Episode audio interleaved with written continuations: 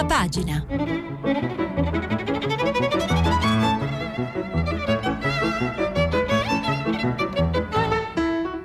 Questa settimana i giornali sono letti e commentati da Antonella Mascali, giornalista del Fatto Quotidiano. Per intervenire telefonate al numero verde 800 050 333.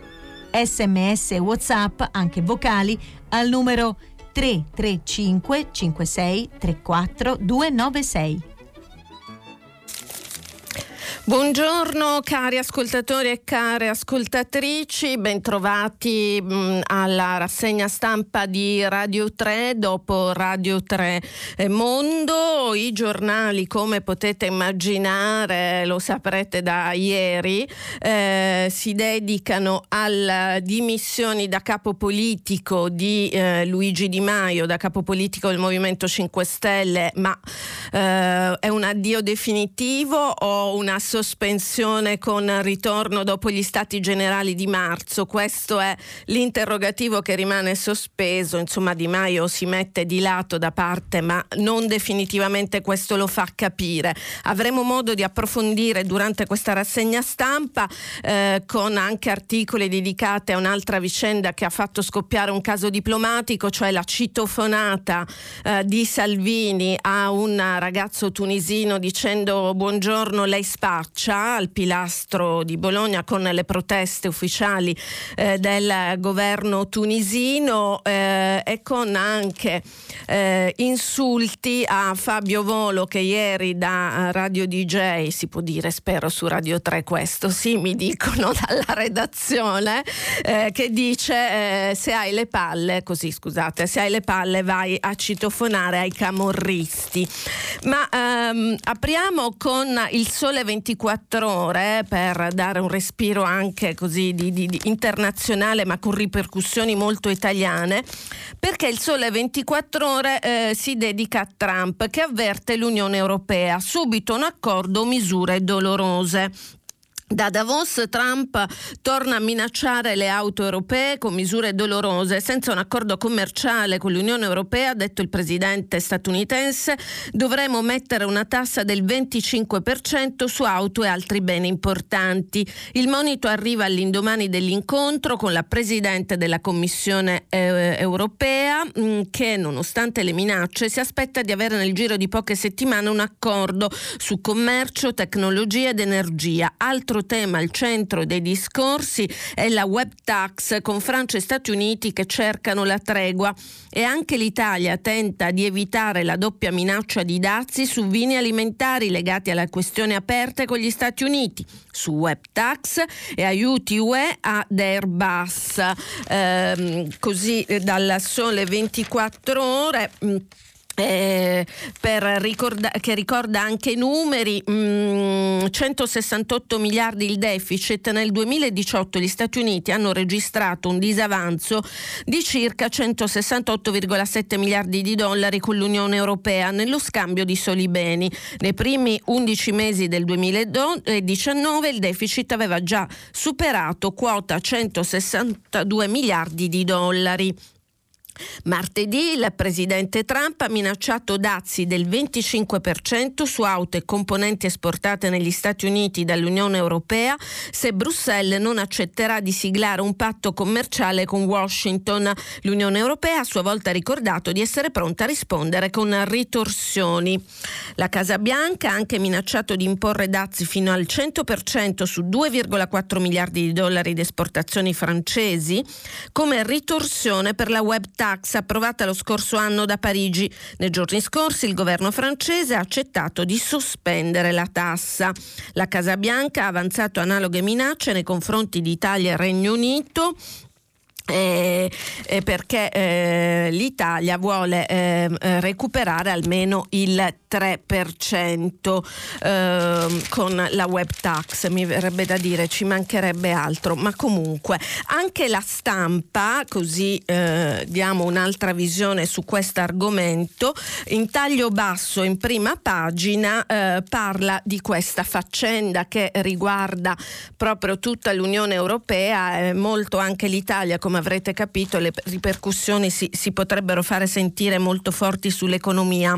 Allora, la Francia però la, la mm, la stampa dice che c'è una tregua tra gli Stati Uniti e Parigi. Web tax, tregua tra gli Stati Uniti e Parigi. Trump invia eh, Pence a trattare con l'Italia. La Francia formalizza la tregua della web tax con gli Stati Uniti, lascia l'Italia da sola davanti alle minacce di Trump. Se non ci sarà un accordo sull'imposta digitale, avverte l'uomo della Casa Bianca, reagiremo con dazi molto alti sulle auto. Il governo studia una via d'uscita. Il ministro dell'economia Gualtieri assicura che il dialogo con Washington è aperto e la nostra tassa è diversa. In effetti non sarà richiesto alcun saldo sino all'anno prossimo, il che lascia tempo per negoziare col calendario che offre subito un'occasione. Insomma, eh, mi sembra che siano, siamo ancora alle minacce da una parte all'altra, ma di fatti concreti per ora non ce n'è. Eh, staremo a vedere che cosa che cosa uh, um, ne verrà fuori. Ehm, e questo per quanto riguarda la web tax e dintorni e adesso ci dedichiamo a quello che scrivono tutti i giornali su uh, Luigi Di Maio. Eh, M5 Stelle, addio al veleno di Di Maio, siamo ancora sulla stampa, il capo politico lascia accusa di Battista, pugnalato dalle retrovie ma non mollo, Crimi sarà il reggente perché il più anziano, mm, il governo adesso è più debole dopo questo addio di Luigi Di Maio, secondo l'editorialista Marcello Sorgi, Luigi Di Maio ha lasciato la guida del Movimento 5 Stelle mettendo sotto accuse pugnalatori che ha ordito la congiura che ha portato alle sue dimissioni i peggiori nemici che sono all'interno, virgolette, di Di Maio, delle file grilline. Ha descritto il Movimento 5 Stelle come un verminaio vittima di un eh, parassitismo di cui deve liberarsi al più presto. Minoranze molto rumorose che badano solo ai propri interessi e dopo aver accettato le regole le rimette in discussione per propri vantaggi personali. Non ha fatto nomi, anche se in qualche caso le allusioni erano perfettamente riconoscibili, ha mietuto molti applausi della folla di parlamentari e militanti presenti al suo addio. Prosegue Sorge a pagina 21 della stampa. Sempre che di vero addio si tratti, dato che l'ex capo politico ha promesso che darà battaglia agli Stati Generali, il primo vero congresso del movimento convocato a marzo. Nel bilancio dei 27 mesi di leadership e dei 7 anni di militanza al vertice, Di Maio ha fatto l'elenco di prammatica delle vittorie conseguite sotto la sua guida, dalla legge anticorruzione al reddito di cittadinanza, al taglio dei vitalizi per citare le più importanti. Ma molto più significativa è stata la spiegazione della sconfitta subita a maggio 2019 che ha visto dimezzati i voti presi alle politiche del 2018 e annescato l'inarrestabile spirale del declino. Senza mezzi termini infatti ha sostenuto che l'errore non è stato negoziare su tanti obiettivi di principio, accettare compromessi, scegliere definitivamente l'Europa e le alleanze occidentali, piegarsi alla logica di responsabilità che si richiede a una forza di governo, piuttosto continuare a coltivare tra elettori e militanti la logica del tutto e subito, non riuscire a rendere consapevole il popolo grillino che attesa costruzione e gradualismo non significano non rinuncia, al contrario dimostrano capacità di realizzazione, la politica come arte del possibile, altro che sogni, anche se i sogni fanno parte del diritto dell'immaginario pentastellato. In altre parole, prosegue Sorgi, Di Maio se n'è andato dal posto di comando come c'era arrivato, da moderato, da testardo convinto che il movimento ha un futuro solo se si fa carico seriamente dei compiti che il voto plebiscitario di due anni fa gli ha affidato e che devono essere svolti nel corso di una legislatura non valutati giorno per giorno e neppure volta per volta. Se questo non è il programma di un leader che ha in animo di ricandidarsi e giocare la sua partita congressuale, poco ci manca. Insomma, mm, comunque un po' in generale, adesso lo sentirete da, da quello che vi leggerò, eh, nessuno crede al passo indietro definitivo di Di Maio. Il manifesto, che eh, sapete che ha dei titoli sempre originali, forse più, i più originali tra i quotidiani, l'era glaciale. È il momento di rifondarsi, oggi si chiude un'era, Di Maio si dimette da capo politico dei 5 Stelle, lancia un duro j'accuse ai nemici interni e si libera della cravatta, lascia il movimento al, min- al minimo storico in crisi di identità, crimi reggente fino agli stati generali di marzo. Scrive Norma Rangeri, emozionato e con il sorriso stampato Luigi Di Maio lascia la guida del movimento con un lungo discorso politico, la promessa di non mollare mai, l'invito a tutti di prepararsi a nuova stagione quando a metà marzo gli stati generali discuteranno il cosa e il chi della nuova fase del movimento, insistendo a più riprese sulla necessità di sostenere l'azione di governo dell'ammirevole Conte fino alla fine della legislatura. Tutto sommato un discorso onesto di rivendicazione rivendicazione del lavoro svolto e di rassicurazione sul ruolo futuro del movimento. Un arrivederci inevitabilmente venato di risentimento, traditori nemici, quanto povero di uno sguardo autocritico in grado di scavare in profondità sulle ragioni di una crisi evidente che la categoria del tradimento svilisce a lotta per bande. Di sicuro la parabola degli uomini soli al comando, mentre promette regimi ventennali alle destre, sull'altro fronte sembra infliggere rapidi cadute, replicando la traiettoria del declino dopo il trionfo. Da Renzi precipitato dalla vetta del 40 all'attuale 4% e da due scissioni all'attivo, a Luigi Di Maio, da ieri dimissionario dalla carica di capo politico dopo aver condotto i 5 Stelle alla conquista del 32%, dimezzando poi quel consenso nei successivi 20 mesi di governo. Per l'invincibile Armata Stellaccia, già dopo il picco trionfale del 4 marzo 2018, era cominciata la logorante marcia nelle stanze dei palazzi del potere con la difficile fase dell'alleanza. Eh, ripercorre Norma eh, Rangeri eh, mh, mm, un po' la storia di, di, questa ascesa e caduta, ma chissà se definitiva, di Di Maio. Eh, dal manifesto la questione Salvini citofonista, Salvini citofonista incendia Bologna. Lo show di lunedì sera di Matteo Salvini a Bologna in visita al quartiere di periferia del Pilastro ha incendiato il quartiere. Alla signora informatrice di Salvini è stata vandalizzata la macchina. Il ragazzo preso di mira al citofono, suo figlio, uno spacciatore, eh, Salvini che lo dice, è stato costretto a ricorrere ad una tutela legale. È un diciassettenne nato in Italia, insieme al padre ha preso contatti con l'avvocato Cheti La Torre, attivista per i diritti civili e animatrice della campagna Odiare ti costa. Io non sono uno spacciatore, gioco a calcio tra pochi mesi divento padre. Salvini deve levare quel video dalla rete, ha detto. Domani sera le associazioni del quartiere hanno organizzato un corteo Vogliamo democrazia e vivibilità, ribadendo come il pilastro non sia il quartiere dello spaccio. Nel frattempo Salvini accoglie l'endorsement dell'allenatore del Bologna Mialovic che copre mediaticamente l'esposto contro la Lega di Ferrara per il posto di lavoro promesso alla consigliera Rompiscatole in cambio delle dimissioni.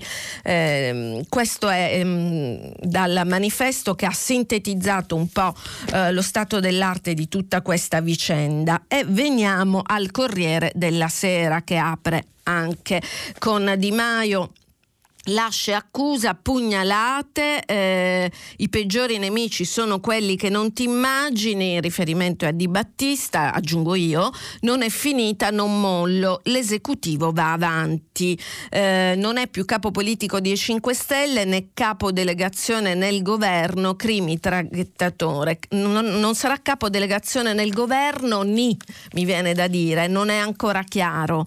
Eh, da mh, mm, notizie diciamo in interne dal movimento se davvero sarà così. Allora, sentiamo uh, che cosa scrive uh,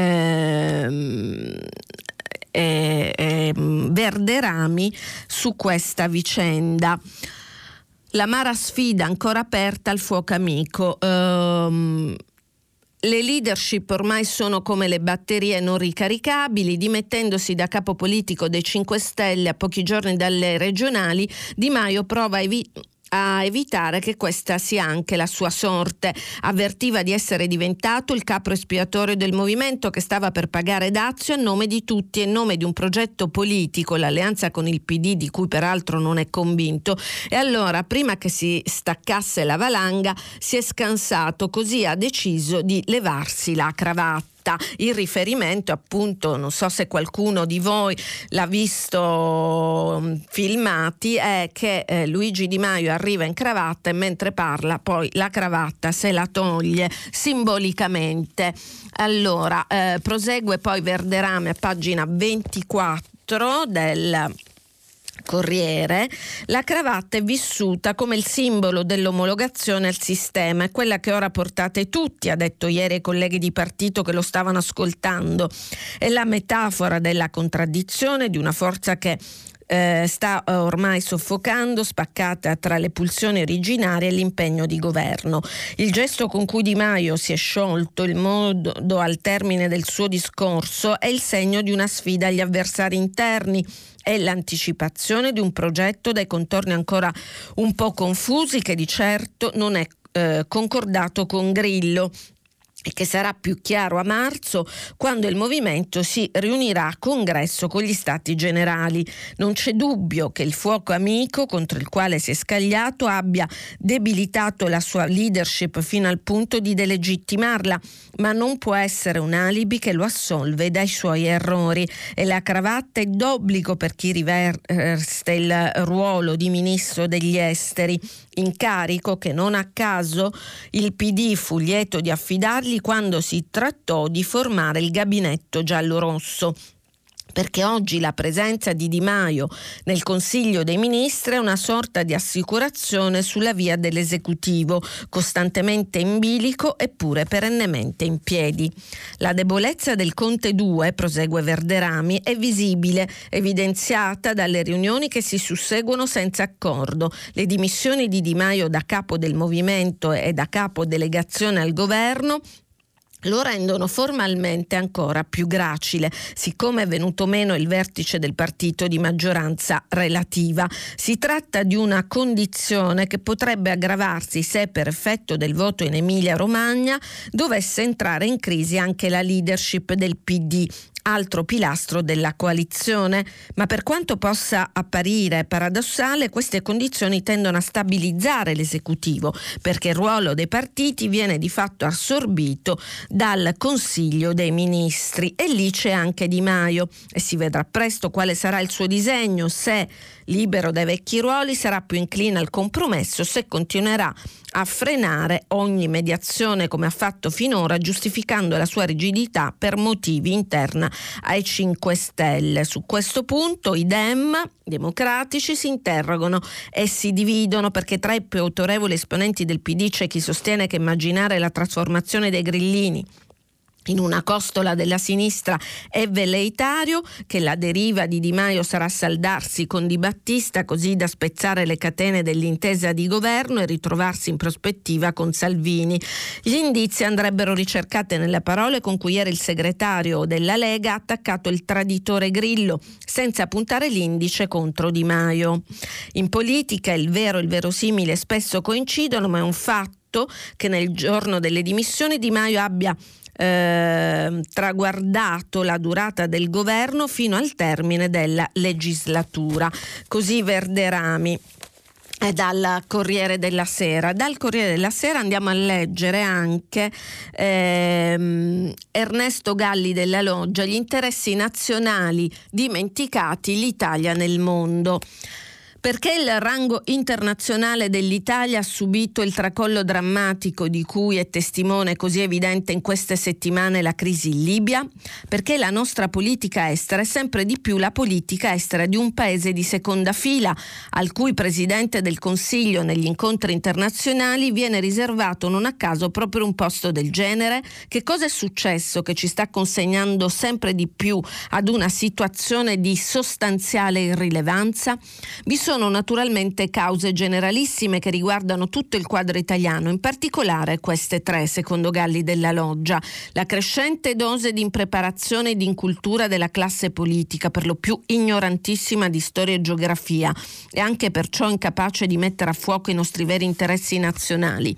L'immagine perennemente debole politicamente, quindi di non grande affidamento di ogni governo italiano e infine un'opinione pubblica eh, disabituata da sempre a pensare alla realtà vera dei rapporti internazionali, quindi oscillante di continuo tra faziosità ideologiche e fanciulleschi utopi, utopismi a sfondo buonista. Dopo la fine della guerra fredda e il conseguente venir meno dell'importanza che la penisola aveva avuto per mezzo secolo in quanto frontiera dell'Occidente con il blocco sovietico, Com. Eh, non siamo stati capaci di immaginarci alcun ruolo, alcuna priorità, alcuna linea eh, d'azione che siano nostri. Eh, continua Galli della Loggia, quindi eh, la fa partire da lontano questa eh, residualità internazionale, giustamente, eh, continua a pagina mh, mm, 24 del Corriere. In particolare non abbiamo capito che il progressivo concentrarsi del potere dell'Unione Europea nelle mani di Germania e Francia ci stava inevitabilmente sbarrando la strada verso i due teatri tradizionali della nostra politica estera cioè verso i Balcani, dove infatti ben presto l'influenza economico-politica e culturale te- tedesca si sarebbe dimostrata imbattibile, e verso l'Africa, dove fin dai tempi dell'Eni di Mattei la Francia era impegnata a contenderci lo spazio e a insidiare quello che avevamo già ottenuto, per esempio in Libia. E però invece di cercare di contrastare questa deriva, diciamo così oggettivamente anti-italiana dell'Unione a trazione franco-tedesca, mm, in realtà con Berlino padrone e Parigi vassalla, magari cercando di costituire un fronte mediterraneo con Spagna e Grecia, eventualmente appoggiato da una Gran Bretagna,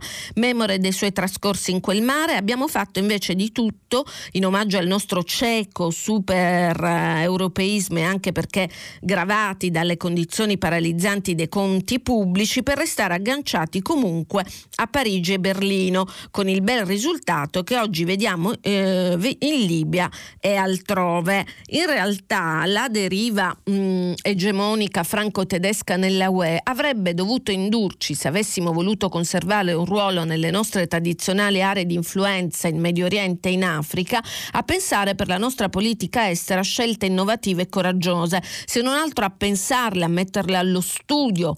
Quali scelte? Evidente che in un quadro internazionale difficile in cui l'impiego della forza ha guadagnato prepotentemente la ribalta, eh, l'Italia da sola ha una, stanza, ha una stazza troppo leggera per ambire a un ruolo significativo, anche solo per difendere i propri interessi. Ha bisogno di un partner forte. Ora, non potendo questo partner essere l'Unione Europea per le ragioni dette sopra, la scelta si restringe di fatto agli Stati Uniti. E qui eh, allora si eh, eh, l'ha presa un po' alla lunga Galli della Loggia, ma adesso si è capito dove andava a parare. Cioè, secondo Galli della Loggia bisogna agganciarsi agli Stati Uniti. È vero che muoversi in questa direzione aprirebbe per l'Italia scenari inediti e in eh, certa misura con più di un'incognita, ma è meglio allora non fare nulla, mi chiedo, accettare la nostra emarginazione e sperare magari in un miracolo che faccia cambiare il corso delle cose? A voi la risposta, cari ascoltatori. Veniamo Passiamo al fatto quotidiano.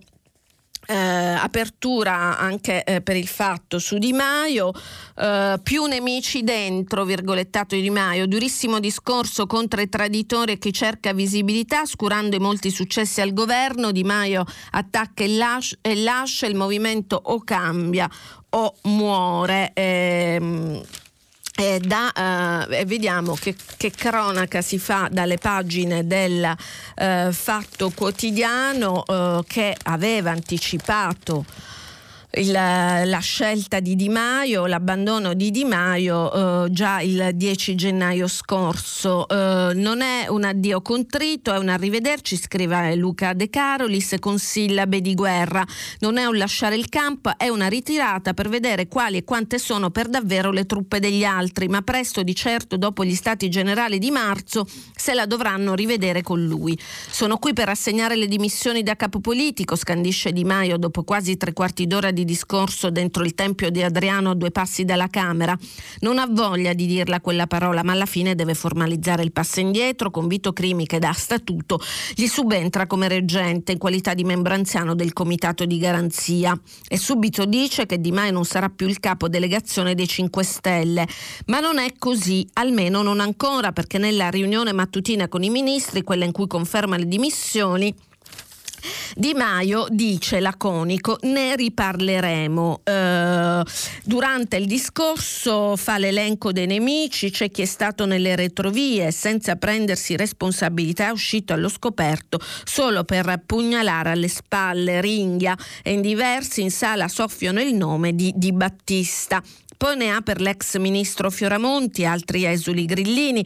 Te ne vai dal movimento e poi continui a votare la fiducia dal misto. Non è politica, è psichiatria così dalle pagine del Fatto Quotidiano che raccoglie anche eh, di, mh, diverse opinioni su eh, che cosa ci si aspetta adesso dopo questo gesto di Di Maio. Secondo Antonio Padellaro è un arrivederci, non un addio al movimento diventato partito. Col suo discorso ha confermato di essere nel movimento in questo momento l'unico leader possibile che infatti non ha intenzione di mollare, ripetuto due volte, ricorda pa- eh, Padellaro anche se si è chiusa una fase. Nessun addio, quindi semmai un arrivederci agli stati generali. Che il suo sia stato tutt'altro che un congedo è dimostrato dalla rivendicazione dei risultati ottenuti dal movimento sotto la sua guida e dall'esposizione di una linea per il futuro centrata più che mai su NATO, Europa ed Euro. Eh, Gianfranco Pasquino, bene le dimissioni, il Movimento 5 Stelle riparta da Grillo e dall'alleanza di sinistra, docente di scienze politiche, Pasquino la scelta di Di Maio deve essere per il movimento un'occasione per ripartire, per riprendere quello stile originario che il leader ogni tanto aveva dimenticato tra i suoi alti e bassi. Deve essere l'inizio di una nuova fase in cui si dice che l'esperienza di questi anni ha insegnato molto e che un conto sono i programmi della campagna elettorale, un altro la realtà di governo. Tutto questo può essere fatto nell'ambito del riformismo di centrosinistra per quanto al loro interno i 5 Stelle possano mantenere aspetti diversi. La cosa importante per però è che a curare questo processo sia Beppe Grillo, si augura Pasquino in prima persona, perché il movimento è diventato forte per Grillo, non certo per Di Maio o per chiunque altro. Mm. Eh, dal eh, fatto quotidiano andiamo a vedere che cosa scrive la vice direttrice Maddalena Oliva a proposito della citofonata di Salvini. Fa una lettera aperta per la signora Anna Biagini, che è l'accompagnatrice del pilastro di Salvini, quella che indica il citofono a cui suonare. Eh, se non fosse che il portalettere, geniale programma TV di Chiambretti del 91-92, è un format registrato, Qui i messaggi erano però per ben altri personaggi tipo eh, Cossiga Andreotti. Salvini potrebbe eh, pensare di darsi alla TV una versione mediana tra il giustiziere della notte e un postino di Maria Di Filippi. Tutto in favore di telecamere, in via Grazia Deledda, in corso un dialogo tra Salvini e la signora Anna Rita Biagini, supporter leghista che vive al pilastro da anni, denuncia il degrado di zona. L'ex ministro ministro è occupante abusivo? Biagini no, è lui. Ah, è regolare, c'è il nome sul citofono, qual è Biagini? Famiglia XX Salvini. Questo è spacciatore, c'è eh, coro di cronisti ci faccia la telecronaca, l'ex ministro. Se i residenti dicono che qui c'è uno spacciatore al primo piano, lo faccio. Buongiorno, buonasera. È il signor uh, Pingo Pallo? È al primo piano? Ci può fare entrare cortesemente l'inquilino del primo piano a casa mia, l'ex ministro? Ci hanno detto che da lei parte una parte dello spaccio della droga qua in quartiere. Hanno detto il giusto o è sbagliato?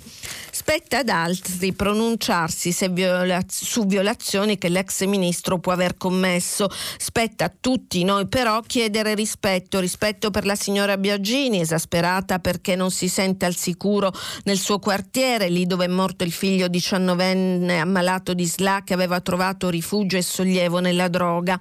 Merita rispetto l'inquilino del primo piano, così come gli abitanti del Pilastro e di tutte le periferie che conoscono sulla loro pelle la convivenza spesso difficile ed esigono rispetto ai poliziotti che scortano l'ex ministro dell'interno accanto a lui nel video del citofono, gli stessi che per strada contrastano davvero gli spacciatori. PS, la signora Biagini aveva invitato Salvini al pilastro su Facebook.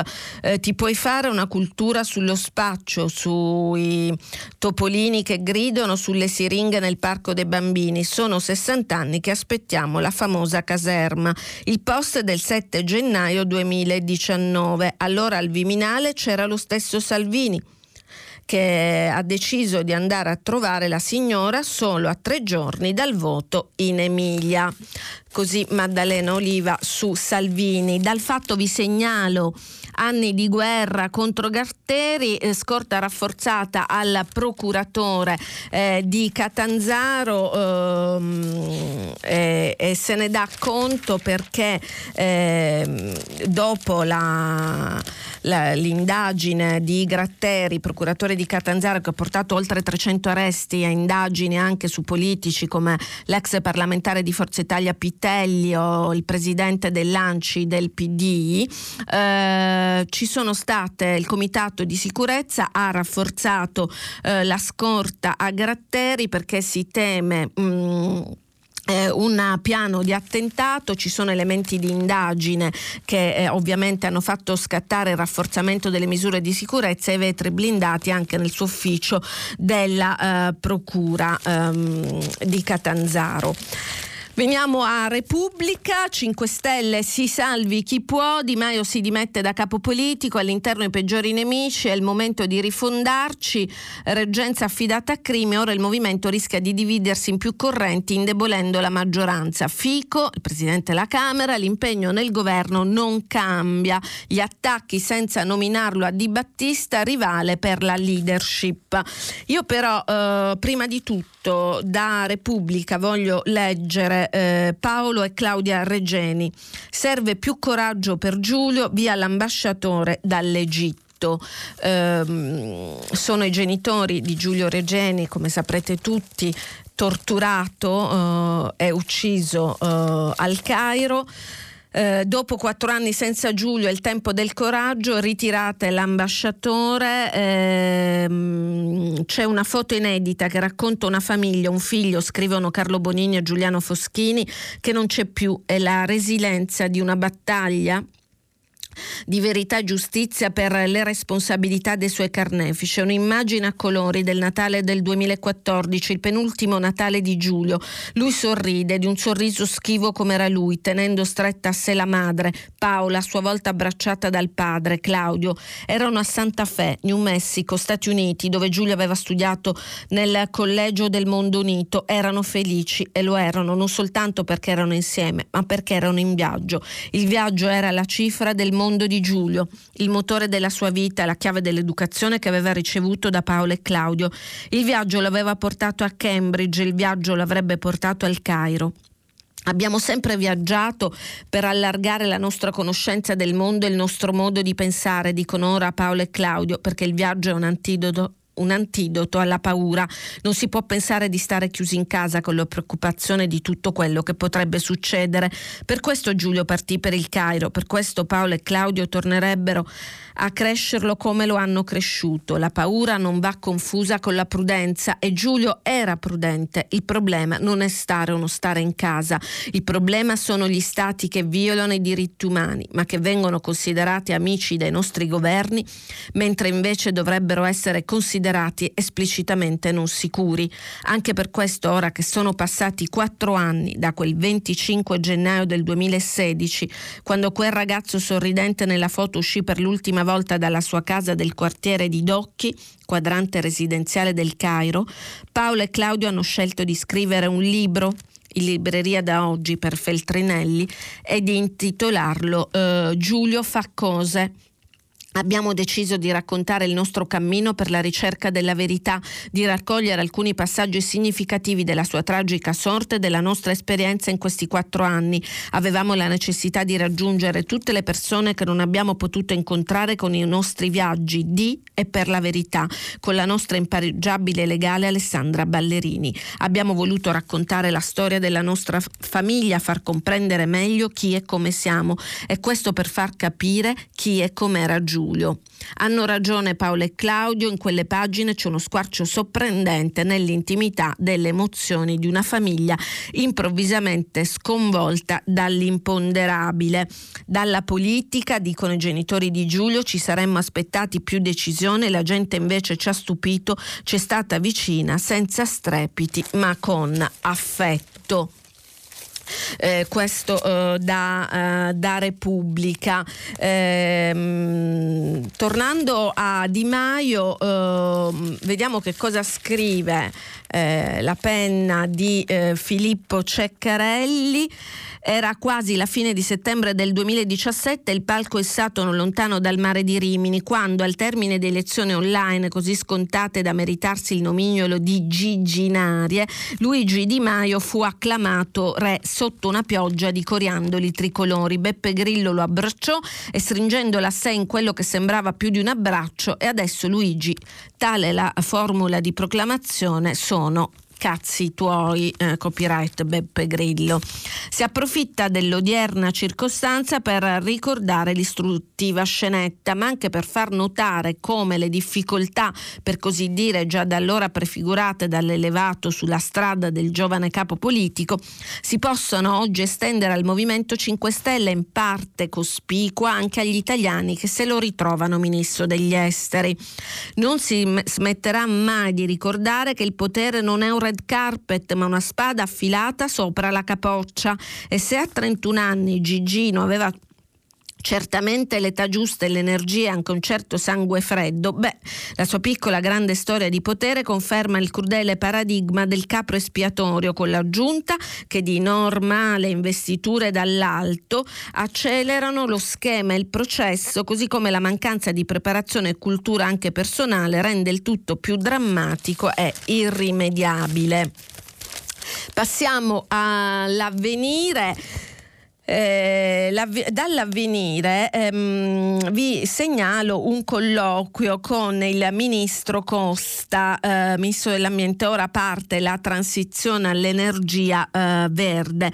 Parla il ministro dell'ambiente Sergio Costa. A Roma e Napoli servono impianti per i rifiuti. Bene, la cabina di regia sia scelta impopolare se serve. A Trump dico: noi siamo profeti di mh, mm, futuro, non di eh, catastrofi um, vediamo un po' uh, che il pensiero di Costa, eh, che parla anche del Movimento 5 Stelle perché è ministro in quota movimento, al presidente Trump che accusa gli ambientalisti di essere profeti di sciagura, Costa risponde di sentirsi un profeta di futuro. Abbiamo fatto una valutazione in questo l'Italia ha una posizione di leadership internazionale che per ogni posto di lavoro perso nel carbon fossile e le energie ecocompatibili con gli stessi soldi producono 3-5 posti di lavoro.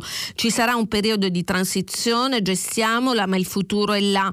Oggi tutti si stanno rendendo conto che i temi dell'ambiente non solo contrastano i cambiamenti climatici, ma portano anche lavoro e benessere economico.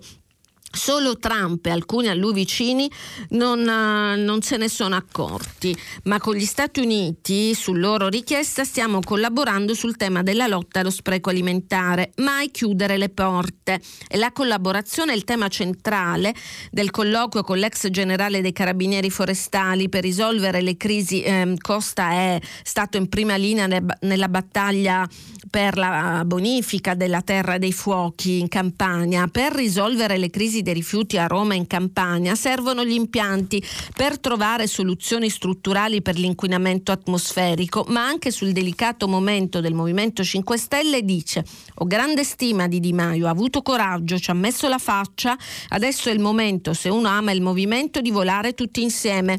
Non è questione di cambiare le persone ma atteggiamento, non di Gigino ma del movimento, non più antisistema ma per costruire un nuovo sistema, non più contro ma per. Da bambino ogni volta che avevo la febbre mia madre mi diceva che diventavo più alto, la febbre di crescenza. Questo è il momento di oggi, si deve crescere ma mettendo al centro le cose da fare, una visione inclusiva un ragionamento molto pragmatico.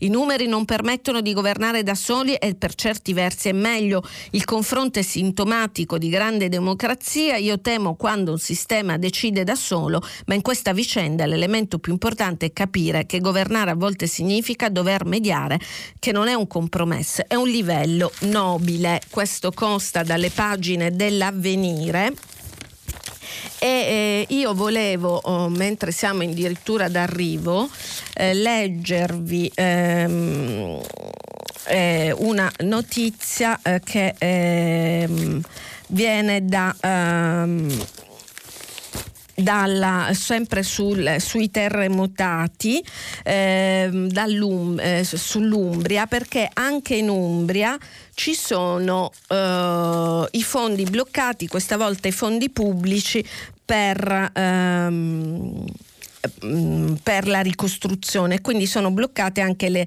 rimozioni delle macerie.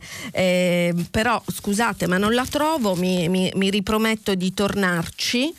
Eh, poi invece da, ehm, da il giornale Torna libera la brigatista che uccise D'Antona, la Cassazione apre uno spiraglio per Federica Raceni, l'ex brigatista condannata per l'omicidio di D'Antona, il giuslavorista assassinato a Roma nel maggio del 1999. La prima sezione penale della Suprema Corte, infatti, dopo una Camera di Consiglio che si è svolta martedì, ha accolto il ricorso della difesa dell'ex terrorista che già ha scontato 17 anni, annullando con rinvio l'ordinanza sentenza con cui il 3 luglio il Tribunale di sorveglianza di Roma aveva dichiarato inammissibile la sua richiesta di libertà condizionale. La palla torna quindi al Tribunale di sorveglianza che dovrà esaminare nuovamente la richiesta.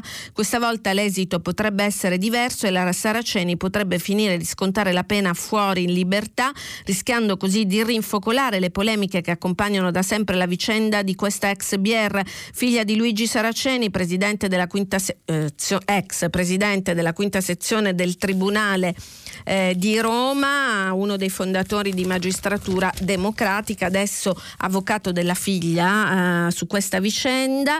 E, ehm, mh, ad ottobre era tornata sotto i riflettori quando si è saputo che il suo nome risultava tra quelli che percepiscono il reddito di cittadinanza, 623 euro al mese, quasi la cifra massima del sussidio. La notizia provocò un putiferio, indignò i parenti delle vittime del terrorismo e anche la politica. Per quanto inopportuna, la concessione dei benefici sarebbe stata legittima perché la condanna risale a oltre dieci anni prima dalla richiesta del sussidio, come previsto dai requisiti, e perché la donna, essendo ai domiciliari, non è a carico dello Stato. Adesso, eh, invece, per quanto riguarda gli ultimi quattro anni che le restano, Uh, bisogna vedere se continuerà a stare ai domiciliari o se invece il Tribunale di sorveglianza che è richiamato a uh, riesaminare la questione della Cassazione dirà che invece può passare alla libertà, uh, alla libertà condizionata e, ehm, adesso siamo in uh, chiusura di rassegna stampa,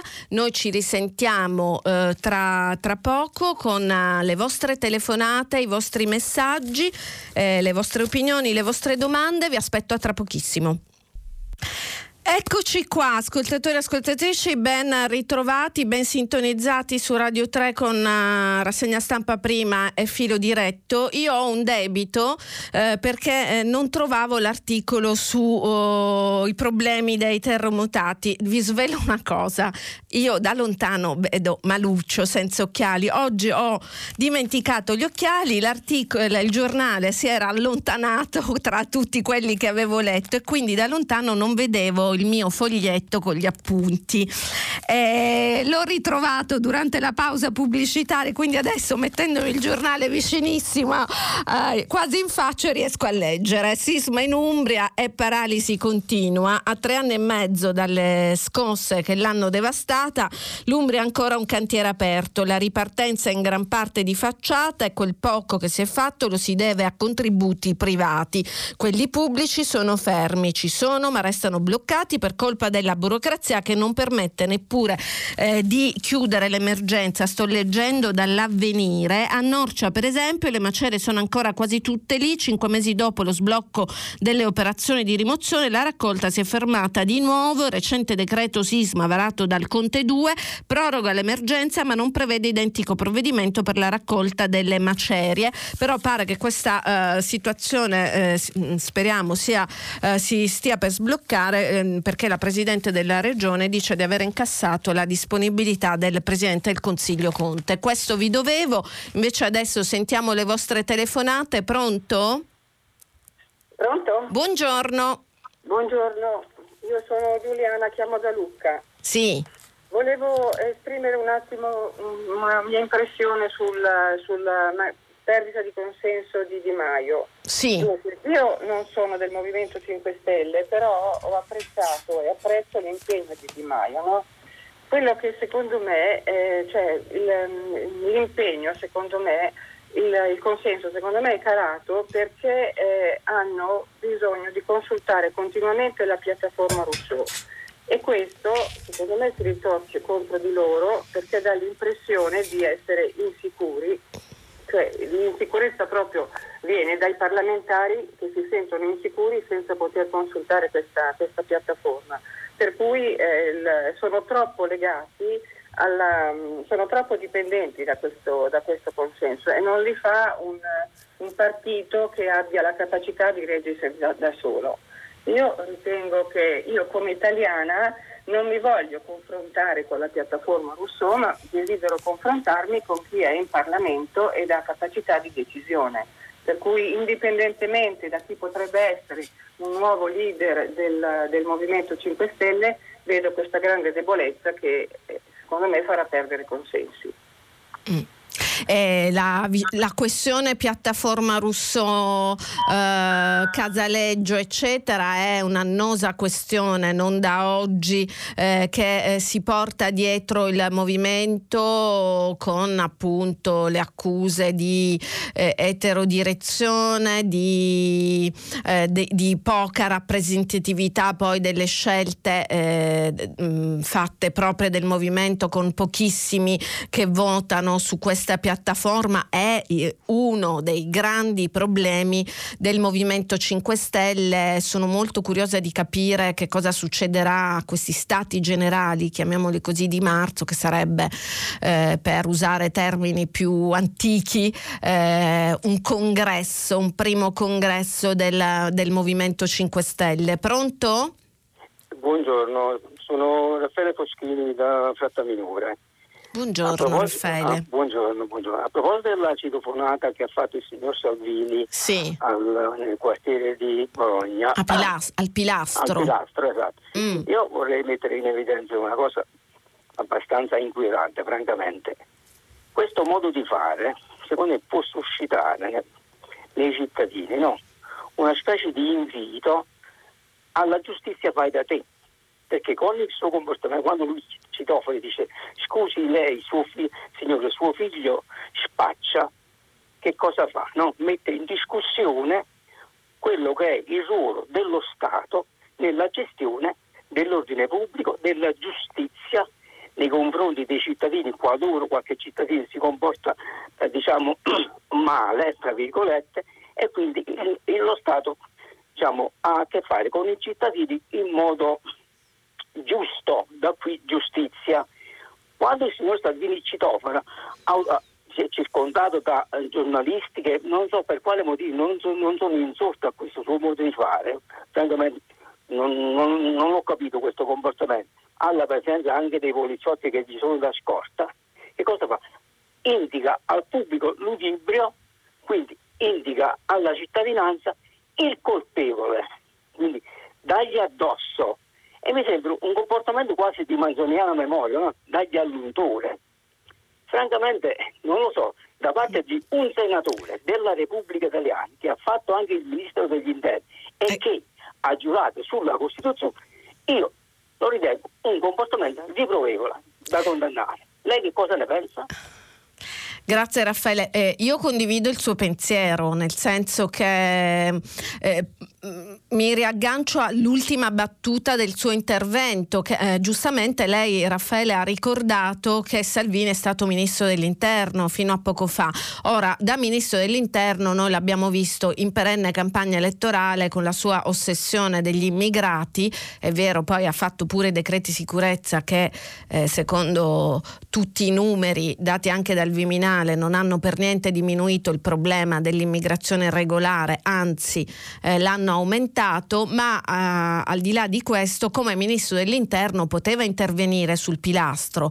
La signora che l'ha accompagnato, quella che gli ha indicato dove citofonare, eh, è da anni che chiede un, un, una caserma, perché non si è, ha scritto pure ehm, al ministro Salvini, al ministro dell'interno, insomma poteva occuparsene da ministro eh, di, di, questa questione. Eh, invece eh, al al Ministero dell'Interno raccontavano eh, insomma fonti interne del Viminale, alti funzionari eccetera, eh, Salvini si vedeva ben poco, impegnato com'era ad andare lungo e largo per l'Italia ed accrescere i suoi consensi che però ci sono e io eh, lo ribadisco, l'ho già detto in questi giorni, eh, non possiamo ignorare che una eh, eh, gran parte degli italiani, comunque una parte notevole degli italiani eh, sta con Salvini. E quindi da un lato abbiamo l'indignazione rappresentata da Raffaele da questo intervento eh, oppure le analisi anche di molti di noi giornalisti che dicono nel suo ruolo non può fare una cosa del genere. Dall'altro ci sono anche molti italiani eh, a cui questa cosa sarà piaciuta. Eh, interroghiamoci perché anche. Ehm, bisogna sempre come dire, eh, aprire a 360 gradi le analisi eh, su, su, quanto, su, quanto, accade. Dopodiché mh, personalmente non posso condividere eh, una modalità così da parte di un esponente politico e, e, e, poi i risultati si vedono anche perché ci sono state le proteste giustamente della Tunisia e la Tunisia è un paese importantissimo, anzi la prima gaff da ministro dell'interno di Salvini fu attaccare la Tunisia che era l'unico paese rispetto alla questione dell'immigrazione, degli sbarchi e dei rimpatri che ci dà una mano per i rimpatri. Questo per farvi capire la preparazione di Salvini in concreto sui fatti, eh, per non parlare della, delle questioni poi dei tavoli di trattative internazionali a livello di Unione Europea a cui non ha eh, mai partecipato attivamente. Pronto? Pronto, buongiorno, io sono Stefano da Camerino in provincia di Macerata. Buongiorno. Eh, volevo, buongiorno, volevo portare mh, mm, alcuni, alcuni, dati eh, della situazione del, del, del, terremoto del centro Italia. Eh, più o meno sono 49.000 le persone sfollate, di cui 8.000 stanno nelle SAE e circa 30.000 38.000 stanno ehm, in, in, auto, in, autonoma sistemazione. Eh, le pratiche da consegnare sembrerebbero, adesso prendiamo con le pinze questo dato. Lei sta parlando per... delle Marche? Delle, um, Marche, eh, Umbria e Lazio. Tutte, ah, tutte, tutte, tutte, tutte le, le, nelle, Marche, nelle Marche gli sfollati sono circa 30.000, quindi sono la maggior parte comunque. Sì, sì, no, per capire, è un dato complessivo sulle zone colpite dal terremoto. Esat- esattamente. Sì. E le pratiche da consegnare sono circa 70.000, 79.000 qualcosa, ne sono state consegnate credo 2200 qualcosa. Posso chiederle com'è che sa tutti questi numeri nel dettaglio? Perché deve essere Purtroppo un sono... addetto ai lavori? No, no, no, no, sono un terremotato ah. mh, mm, e, e, di conseguenza mi, eh, mi, mi, mantengo informato su questa mm. cosa. E, Posso e chiedere volte... lei dove, dove ha, cioè, ha, ha, trovato insomma, una casa, una sistemazione o... Eh, diciamo che mi sono organizzato autonomamente ehm, qui sul territorio dove stavo, insomma, diciamo. Mm. No, adesso non voglio entrare nel privato. Niente, eh, niente. comunque eh, Il problema di, del fatto che non si presentano pratiche, po- poco tempo fa la, la, De Michele ha detto che i marchigiani non vogliono tornare a vivere nell'entroterra, per questo non presentano le pratiche. Purtroppo non è così, è la burocrazia che blocca le pratiche. Ad esempio la mia pratica della casa è stata eh, sbloccata a settembre, che vuol dire? Vuol dire che io a settembre ho cominciato, ho iniziato a fare tutto quanto il percorso, l'iter burocratico per poter presentare il progetto, quindi dopo tre anni e, e più eh, ci ritroviamo in questa situazione. Tutte le persone che vivono in un centro storico hanno la casa perimetrata, che vuol dire eh, lo Stato italiano ha pensato una cosa giustissima, dice già che le case sono distrutte, ricostruiamo, il, eh, ripensiamo il quartiere tutto, tutto quanto il centro storico lo dobbiamo ripensare, magari allarghiamo una strada laddove c'è bisogno di allargarla, rifacciamo una fognatura, è giusta come idea, se non fosse per il fatto che lo Stato italiano ancora deve presentare i bandi per assegnare queste perimetrazioni a dei tecnici che possano vedere il progetto in generale. A seguito di questo poi dopo i eh, singoli cittadini potranno presentare i loro progetti. Per adesso non lo possono fare. Non è che i cittadini non vogliono presentare le domande, è che la burocrazia sì. è lentissima. Eh, la maledetta burocrazia, eh, no? Sempre. D'altra mm. parte io mi sento anche molto vicino a questi apparati, alla burocrazia dell'ufficio di costruzione, al commissario, perché il commissario non ha poteri straordinari come invece eh, è un commissario straordinario per la ricostruzione, però in Friuli aveva poteri straordinari, legiferava in deroga alle leggi dello Stato. Mm. Qua da noi no, il, il commissario non può assolutamente fare nulla se non emettere delle semplici ordinanze per cercare di dare una, let- una, lettura a questi decreti che vengono fatti e che sono molto parziali. Quindi eh, eh, in sostanza che cosa ci dovrebbe essere, che tipo di intervento ci dovrebbe essere per interrompere questo stallo vergognoso, mi viene da dire? Secondo me deve essere fatta una sorta di zona franca dando poteri straordinari al commissario per la ricostruzione come avvenne anche in Friuli. Vanno coinvolte le, le, le le istituzioni locali, i sindaci dei comuni, i comitati che ci stanno, seppure non, for- non, sono forti come quelli che c'erano in Friuli, però ci stanno dei comitati cittadini che si impegnano costantemente a monitorare la situazione e a cercare di aiutare un pochino a questa ricostruzione. Quindi va, va, va dato potere straordinario al commissario e, e in accordo con i sindaci e le persone del territorio va pensata una nuova ricostruzione che sia veloce e eh, grazie. più leggera. Grazie, grazie, grazie molti auguri. Voglio leggere un messaggio di un'ascoltatrice che si chiama Maggi. Eh, mi commuovo ogni volta che sento la storia di Giulio Regeni, per molti versi è la storia di mio figlio, stesso nome, stessa frequentazione del Collegio del Mondo Unito, stessi studi universitari, stessa esperienza di lavoro-studio, ma in Africa. E lì finisce la similitudine, perché mio figlio c'è, mentre Giulio Regeni no. Il mio pensiero ai suoi magnifici genitori questo un messaggio di questa ascoltatrice che è, è toccante. Sentiamo se c'è un'altra telefonata. Pronto? Sì, pronto, buongiorno. Buongiorno. Sono Dario, telefono da Cremona. Buongiorno eh, Dario. Dunque, oltre le, le, notizie di carattere nazionale che, che, che, che mi danno prova dell'ingarbugliata, ehm, la ingarbugliata diciamo, situazione italiana. Dario, mi scusi, ma si sente un po' in lontananza la sua voce, va e viene. Più vicino forse... Allora così mi sente meglio? Un po' meglio. Ok. Di cosa eh, vuole parlare? Sull'articolo di, di Galli della Loggia. Perché, perché, lui è, diciamo sulla diciamo marginalità che... dell'Italia nel, sul, nel, campo internazionale lei si riferisce esatto. a quello sì sì perché il signore della loggia eh, eh, propone che l'Italia si, si muova diciamo, eh, indipendentemente de, dell'Europa ed è proprio questa la causa de, de, della situazione europea che non parla con una voce unica e, e tutti, tutti, gli stati si muovono eh, autonomamente.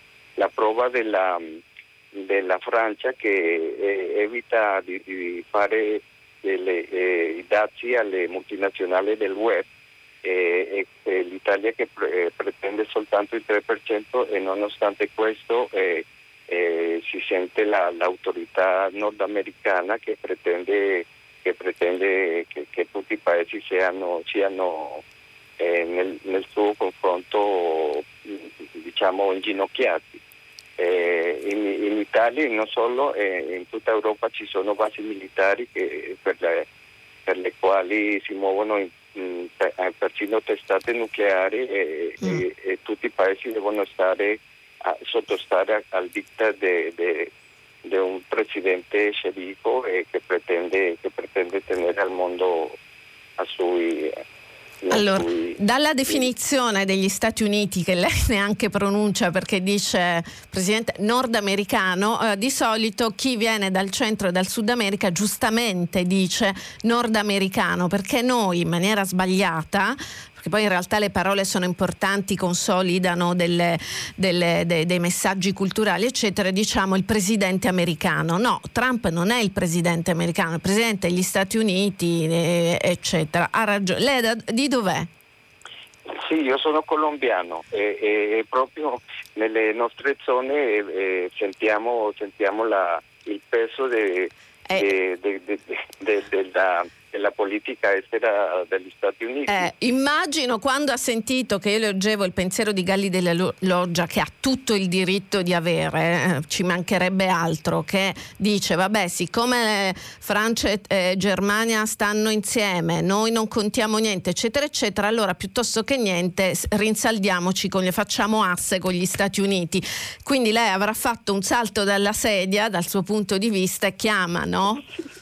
mi viene da pensare, vero o no? Sì, lei, lei mi, mi, legge nel pensiero perfettamente perché è impossibile che, che persino paesi che possono eh, tranquillamente difendersi e, e, e, dire la propria eh, su, sulla, la, sulle posizioni degli Stati Uniti e che non si, che non si eh, mi scusi ma sono piuttosto emozionato non pensavo mi, fosse, mi avessero chiamato eh. Comunque lei mi, mi ha capito.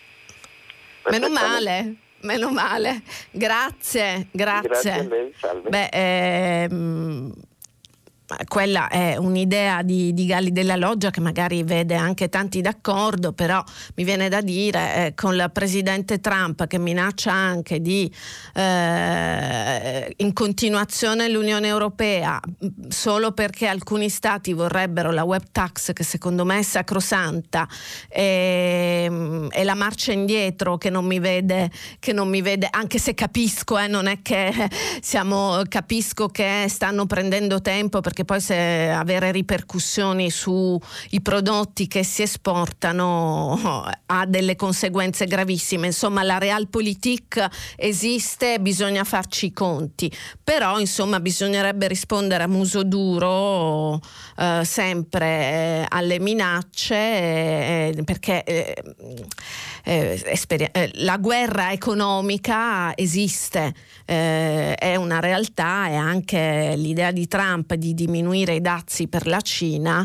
eh, fa parte di questa strategia terroristica, tra virgolette, economica verso l'Unione Europea che però eh, non è un soggetto unico, ahimè, e questo è il grande problema, eh, perché appunto rispetto alla questione della web tax, se ci fosse una linea comune, eh, dei vari stati dell'Unione Europea sarebbe, eh, sarebbe più, più semplice o meno complicato, mettiamola così. Pronto? Sì, buongiorno. Buongiorno. Buongiorno, io sono Vincenzo, chiamo dal Val di Noto. Buongiorno Vincenzo. Buongiorno. Allora, io volevo sollevare l'attenzione sul grande scandalo del clima che da un lato impazzisce e dall'altro lato invece continuiamo a trivellare e a ricercare energie fossili come se niente fosse. L'allarme mondiale sul clima, come sappiamo tutti, ormai è una cosa conclamata. La Presidente della Commissione europea van der Leyen dichiara che non verranno più finanziati i petrolieri con la Banca Centrale Europea. Il segretario dell'ONU Guterres dichiara che facciamo gli struzzi, che continuiamo a inquinare l'aria col fossile.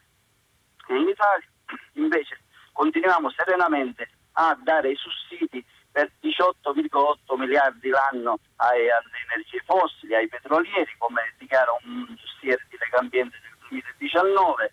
In Sicilia poi, che io chiamo dalla Sicilia perché il problema ce l'abbiamo molto acuto insieme alla Basilicata siamo le regioni più martoriate da questo punto di vista. In Sicilia abbiamo ancora una legge che è stata scritta a quattro mani insieme ai petrolieri, quindi una legge che vuole far diventare un colabrodo. Una legge, lei si riferisce alla, Vincenzo, alla legge regionale del 2000? Sì, la legge 14 del 2000. Eh, che Quella che consente ricerche sì, di idrocarburi, no? Sì, sì.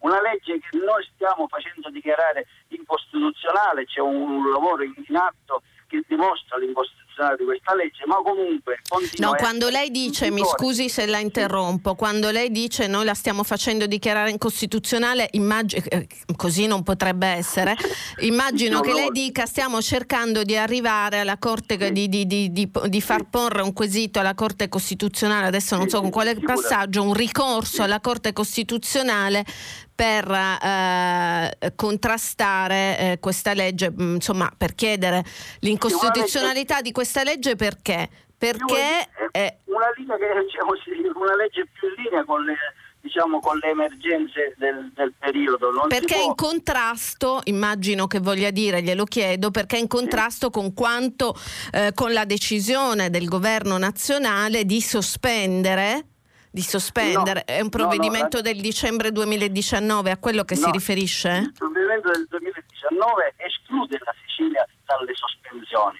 Va bene? Sì. E, e, e lo motiva anche perché dice che è una, è una regione autonoma. Sì, Però certo. il problema eh, della, della legge regionale è una legge, noi diciamo che è una legge che dà carta bianca ai petrolieri. I petrolieri arrivano perché hanno le porte aperte da una legge che è diventata diciamo, un cavallo di Troia per la Sicilia. Quindi in sostanza, mentre nel resto d'Italia non si possono più fare questo tipo di operazioni, in Sicilia e in questo caso nella Val di Noto, patrimonio dell'UNESCO, gioiello mondiale del barocco, mare stupendo, lo dico da, da catanese, da, eh, quindi Sicilia orientale a un passo da casa mia, sono zone che conosco molto bene, cioè tante estati lì in, quelle, in quei posti, eh, si può invece tranquillamente eh, fare questo tipo di operazioni. È così in sostanza, al di là dei tecnicismi, che cosa accade? Lo si fa anche in Basilicata c'è un collaborato totale, in Emilia Romagna anche. La Sicilia il fatto che ha una, una, legge sua, statuto autonomo, è stata fatta una legge che, sia, che è troppo a favore dei petrolieri. Quindi, e, quindi, legge... e, quindi, voi cosa state facendo, voi abitanti? Allora, noi abitanti siamo, intanto siamo collegati col coordinamento nazionale Nodrip, col quale stiamo facendo un lavoro a livello eh, nazionale perché si riconosca che eh, diciamo, intanto che la sospensione data alla, a tutte le regioni per 18 mesi venga applicata in, anche in Sicilia e poi perché si cambiano queste norme, si continua a trivellare nel mare Adriatico, mm. per esempio. Quindi intanto, intanto no, poi la devo salutare perché do spazio sì. agli altri, intanto è almeno una sospensione come nel resto d'Italia come prevede il provvedimento no, che c'è no, stato. Mi scusi, mi scusi, noi stiamo chiedendo una moratoria totale eh, Greta Thunberg l'altro ieri ha detto il mondo è in fiamme e voi non ve ne state accorgendo. Noi mm. stiamo chiedendo di fermare a livello nazionale e a livello chiaramente europeo le ricerche fossili. Non si può continuare sulla mm. strada in modo schizofrenico. Da un lato parliamo di energie rinnovabili, dall'altro lato continuiamo a dare le autorizzazioni ai petrolieri. È assurdo, è assurdo. I politici purtroppo su questo stanno ancora mm. facendo orecchie da mercante e noi gridiamo a gran voce mm. che questo sistema deve essere cambiato. Stiamo proponendo al governo nazionale un pacchetto volontà, pacchetto volontà di 10 punti in cui si prendono impegni concreti. Non si possono continuare a dare, mi fermo qua, 18,8 miliardi l'anno ai petrolieri eh, okay. quindi dice come sussidi diretti e indiretti. Si non deve andare può. oltre la sospensione che c'è a parte in certo, Sicilia dei 18 una, mesi. Una moratoria immediata di tutte le ricerche. Grazie, la devo salutare. Grazie. Grazie, buona giornata. Dobbiamo dare spazio a più persone possibili. Pronto? Pronto Giovanni da Siracusa. Buongiorno Giovanni. Buongiorno a tutti. Per quanto riguarda le dimissioni di Di Maio da capo politico 5 Stelle, segretario, però sono dimissioni incomplete perché lui è ministro degli esteri in quanto capo politico 5 Stelle, quindi quantomeno avrebbe dovuto dimettersi pure da ministro, ecco. se non per farla completa anche da parlamentare. Ma dare queste dimissioni così da capo politico senza dare pure seguito anche alla parte governativa è una cosa monca, oltre al fatto che secondo me avrebbe dovuto aspettare almeno domenica sera dico, l'esito delle regionali, invece sembra così voglia sfuggire a questa responsabilità. Ma lei, mm, se posso chiedere, è un simpatizzante del movimento, ha votato il movimento, non so se lo vuole dire o meno.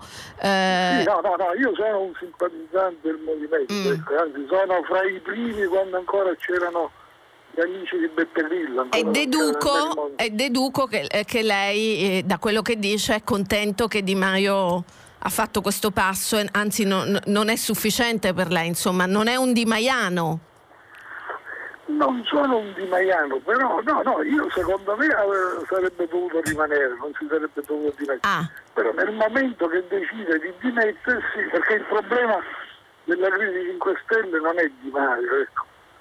è mm. un problema di gestione, ecco, strutturale, di, secondo me pure di una perdita di simpatia nell'elettorato, che non è dovuta solo a Di Maio, ecco. Mm.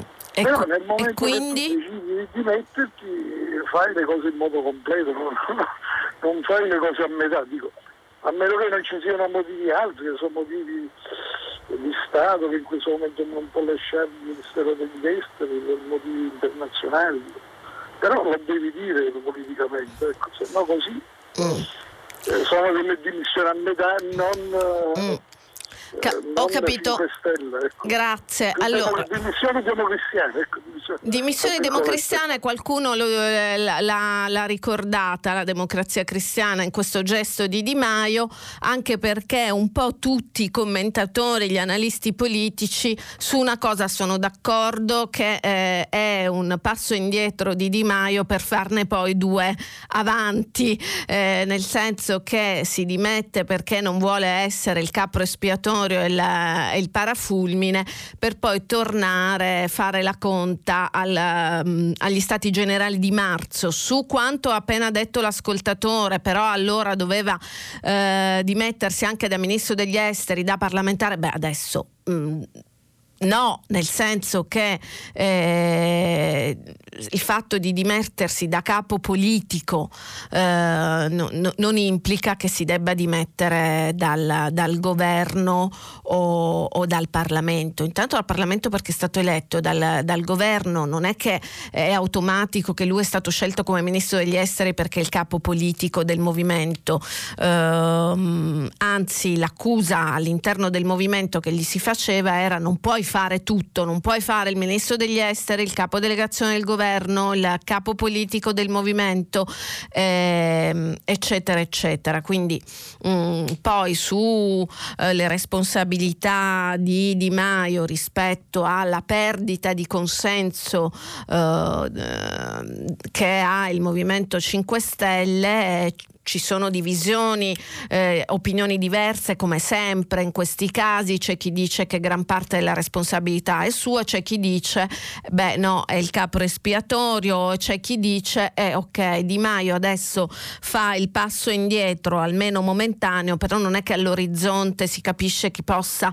eh, sostituire eh, Di Maio, quindi insomma eh, vedremo che cosa succederà in questi mesi.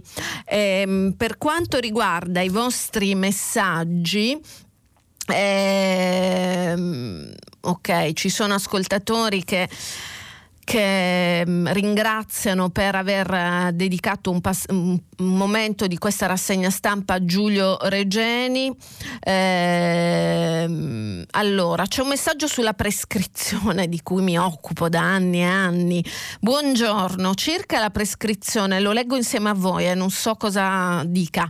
Circa la prescrizione sarebbe indispensabile prima chiederci se in questo paese siano possibili processi brevi e mi chiedo quanti rinvii possano esserci in una causa dovuti, eh, e dovuti a cosa? Io sarei favorevole a che ci fosse la prescrizione dalla quale però si dovrebbero detrarre tutti i rinvii dovuti a richieste della difesa che spesso concorrono abbondantemente alla dilazione dei tempi. Mauro da Genova.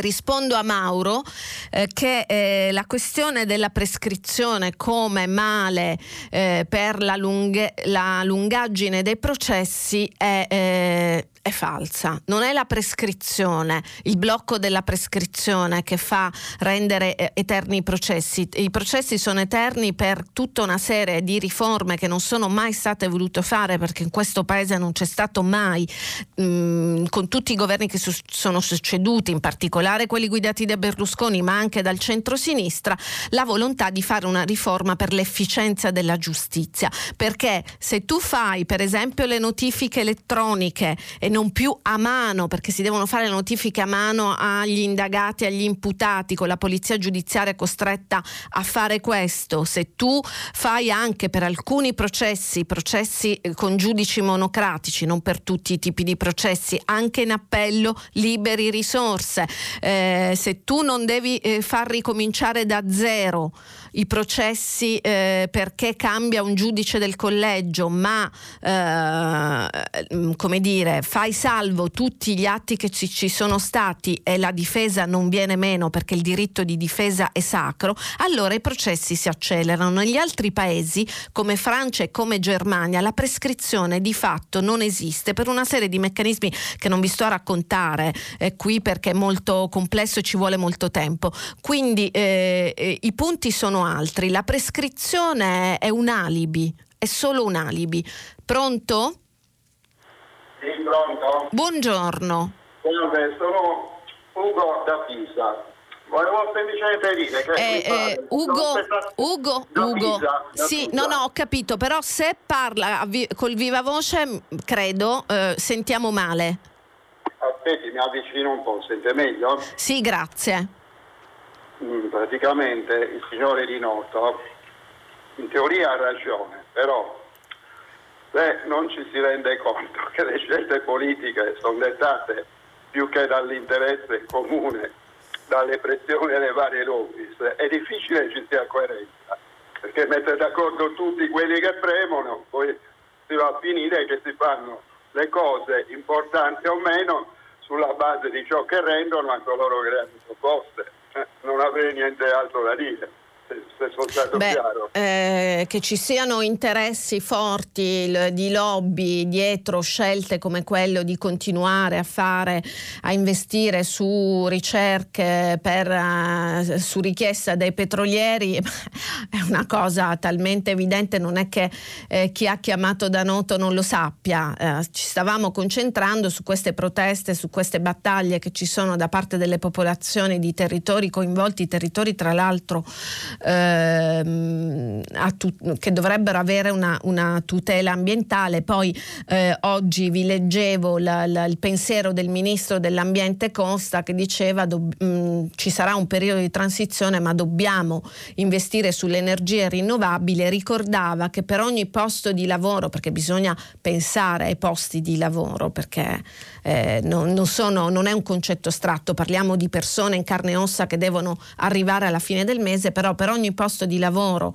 eh, che si perde nel campo dell'energia fossile se ne guadagnano dai 3 ai 5 eh, per eh, investire sulle energie rinnovabili. Insomma, comincia pian piano a farsi strada l'idea che se tu investi per esempio sul eh, riassesto idrogeologico del nostro paese che appena c'è una pioggia più forte col cambiamento climatico inevitabile succede un disastro, se investi sulle energie rinnovabili eccetera eccetera crei posti di lavoro, non togli i posti di lavoro, li togli in un settore ma li riapri per questi settori che tutelano, eh, devono av- avere più un connubio lavoro e salute.